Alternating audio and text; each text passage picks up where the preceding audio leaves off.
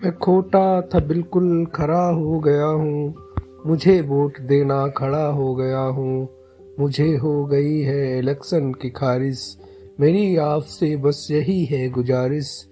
करें दूसरों से भी मेरी सिफारिश। यही मेरी इंतहाई निगारिश। निकम्मा था हाँ निकम्मा था हाँ काम का हो गया हूँ। मुझे वोट देना खड़ा हो गया हूँ। जय हिंद दोस्तों। मैं आपका दोस्त रंजीत हाजिर हूँ श्रृंखला एक शब्द की पांचवी कड़ी लेकर। दोस्तों अतर जाफरी साहब की नज्म की चंद लाइनों से जो मैंने शुरुआत करी, यह एक हास्य कविता की लाइनें हैं और हास्य कविता की लाइनों से शुरुआत करने से मेरा उद्देश्य भी यही है कि जो आज हमारे संविधानिक अधिकार है मत करने का अधिकार है वोट करने का अधिकार है उसकी वैल्यू उसकी कीमत हमारे राजनेताओं की नज़र में मखौल से ज़्यादा नहीं रह गई है। और ये वोट देने का अधिकार हमें मिला कैसे है इसके लिए हमने क्या क्या संघर्ष किए हैं उसके लिए मैंने एक कविता लिखी है। दोस्तों आ, वो कविता है शीर्षक है, मैं बोट हूँ। और कविता ऐसे है कि सदियों की सपत, सतत तपस्या हूँ। सदियों की सतत तपस्या हूँ।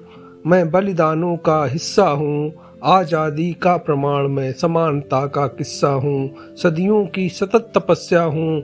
मैं बलिदानों का हिस्सा हूँ। आज़ादी का प्रमाण मैं, समानता का किस्सा हूँ। कितने विस्पान किए मैंने फांसी पर भी मैं लटका हूँ। इतिहास उठाकर देखो तुम मैं लहू लिए किस किसका हूँ। प्लूटो सुकरात नहीं माना प्लूटो सुकरात नहीं माना, पर गांधी सुभाष तो देखे हैं। प्लूटो सुकरात नहीं माना, पर गांधी सुभाष तो देखे हैं। वीर भगत सिंह और जवाहर के सपनों का हिस्सा हूँ। सदियों की सतत तपस्या हूँ। मैं बलिदानों का किस्सा हूँ।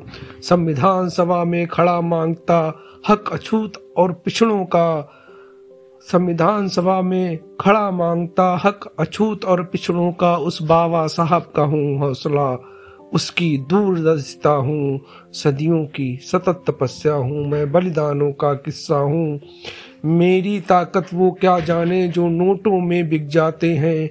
मैं राजा, मैंने राजाओं को रंग किया, मैंने राजाओं को रंग किया, मैं ही इतिहास बदलता हूँ। सतियों की सतत तपस्या हूँ, मैं बलिदानों का किस्सा हूँ। डट जाता तो ताकत हूँ मैं, डट जाता तो ताकत हूँ मैं, लुट जाता तो आफत हूँ मैं, बिक जाता तो नोट हूँ मैं। बिक जाता तो नोट मैं गणतंत्र रचयिता बोट मैं गणतंत्र रचयिता बोट मैं गणतंत्र रचयिता बोट हूँ दोस्तों आज मैं आपको बहुत सारे शेर या बहुत सारे कवियों को नहीं सुनाऊँगा। आज आ, मैं अपना आ, इस कड़ी में केवल एक और नज्म सुनाऊँगा। शमशेर खान साहब की ये नज्म है और शमशेर खान साहब बस ये समझाना चाह रहे हैं कि क्या वोट पाने के लिए इतनी राजनीतिक गंद, गंदगी करना ज़रूरी है? इतनी अनैतिकता होना लाजमी है। शमशेर खान साहब की इस नज्म को मैं शुरू करता हूँ। वो कहते हैं कि कुछ वोट कमाने के खातिर क्या खून बहाना लाजिम है? कुछ वोट कमाने के खातिर क्या खून बहाना लाजिम है? जब बात अमन की हो हर सू, क्या बात बढ़ाना लाजिम है? तुम अहले सियासत क्या जानो? तुम अहले सियासत क्या जानो? हम अहले कलम के जज्बों को, तुम अहले सियासत क्या जानो? हम अहले कलम के जज्बों को, जो खून जिगर से लिख दें तो सबका घबराना लाजिम है, अखबार तो झूठे हैं अक्सर ये। हमको क्या समझाएँगे? अखबार तो झूठे हैं अक्सर ये, हमको क्या समझाएँगे? कब किसको उठाना बेहतर है?